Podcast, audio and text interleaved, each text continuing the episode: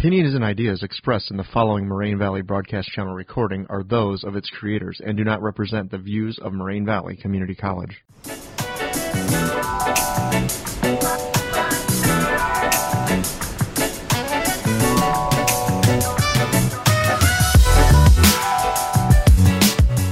Good afternoon, 7 Minute Radio.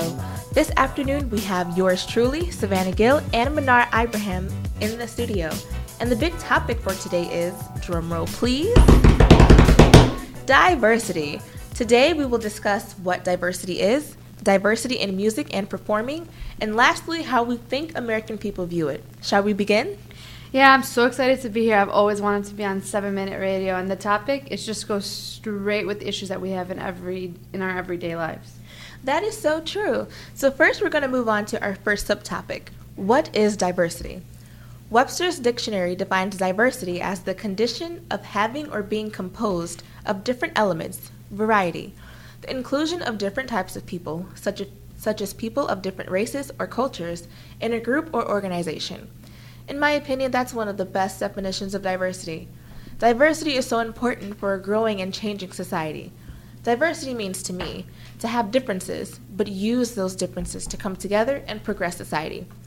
Diversity has been a huge part of my life, especially diversity with religion and race. I identify myself as a Christian, and I'm African American.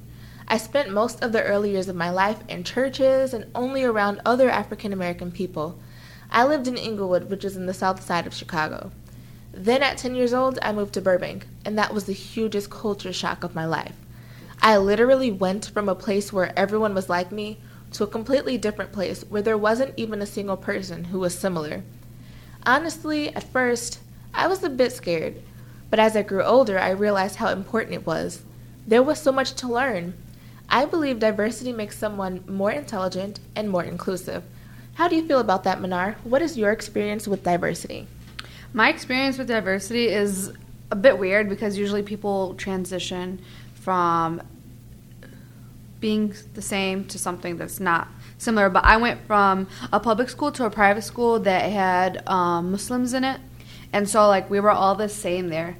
And um, what I learned from being in a public school is that everyone like everyone is different so you learn with the environment around you that everyone's different and you understand their actions and why they do things and why people believe in things when you're around different people you understand their morals and their faith and their values so when I transitioned to a private school and I realized that everyone there is the same, like it just didn't give in to like the communicative skills of understanding other people. And that's one of the reasons why I took a psychology class in high school. It was to like understand why people do the things they do because I was always about understanding how people how people are, why they do things, what makes them different. It's not just race and ethnicity, it's like within and beyond. I totally agree. Since you brought up school, in our Com 101 class this year, we were asked to go to see a performance, Niyaz. What was your opinion or attitude towards the multicultural performance before and after the event? And do you think they're making a difference in society? Uh, when we were first told that we had a um, attend this event and it was a, a great i was a bit skeptical. I didn't want to come to school just like anyone else on a day that they didn't have school. It was a weekend. Weekends are supposed to be for yourself for your family for your friends not for school related events. And i just didn't want anything to do with it. I was just going to go to it for the grade you know write an essay. But then uh, the Niyaz group um, came to our class and they told us what they stand for, what they do, how they came to be, and I realized that this fits in with the um, with the topic of diversity because their group is um, is is Azam and her husband, but if you look within the to- the general group, there's the Canadian man. You just like it's like the um, the group is like formed with different people, so you just know that there's like different people coming together and they're understanding and they have one goal and that's to like spread the light hence the name um, the fourth light. And it was telling us a story about something. So i think like after them coming to class, it really did change everything, and like it made me view everything in a different perspective. I can relate to you um, definitely with the Niyaz story because first I was a bit skeptical as well. I thought I was going to hate it. I thought I was going to like it. Um, there were different languages, and I'm like, oh my goodness, I'm not going to understand. I was complaining literally the whole time in my head. But um, when they came to the class and after I saw the event, I'm like, this is actually really beautiful. It's it's gorgeous, and the message of love and peace, divine love, it just it stuck with me, and that's something that I think that is going to stay with me forever. But um, since you and I we had a um, little issue with the difference in diversity or whatever for this event, how do you think that people who are not minorities like you and I, how do you think um, they'll react to diversity? Because I think the word diversity seems to frighten white collared America. But what do you think, Minar?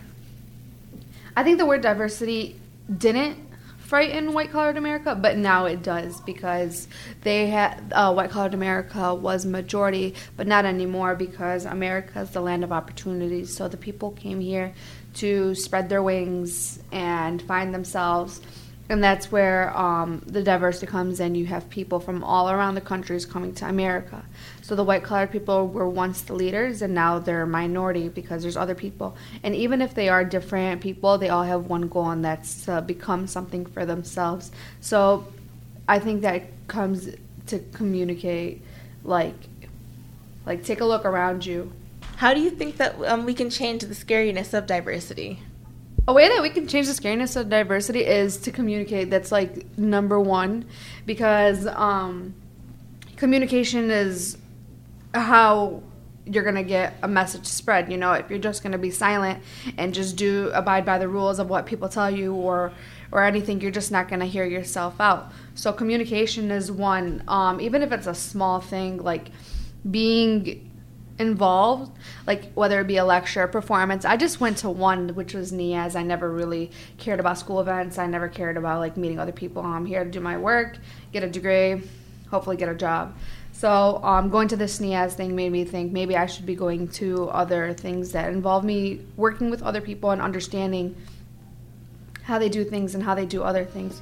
So, like a way that we can change the scariness of diversity is through communication and involvement, which I think is really, really important in the development of who we are as ourselves and who we are as a group of people because you understand people from a different perspective. Not every person has the same shoe size, and that's why we're all different.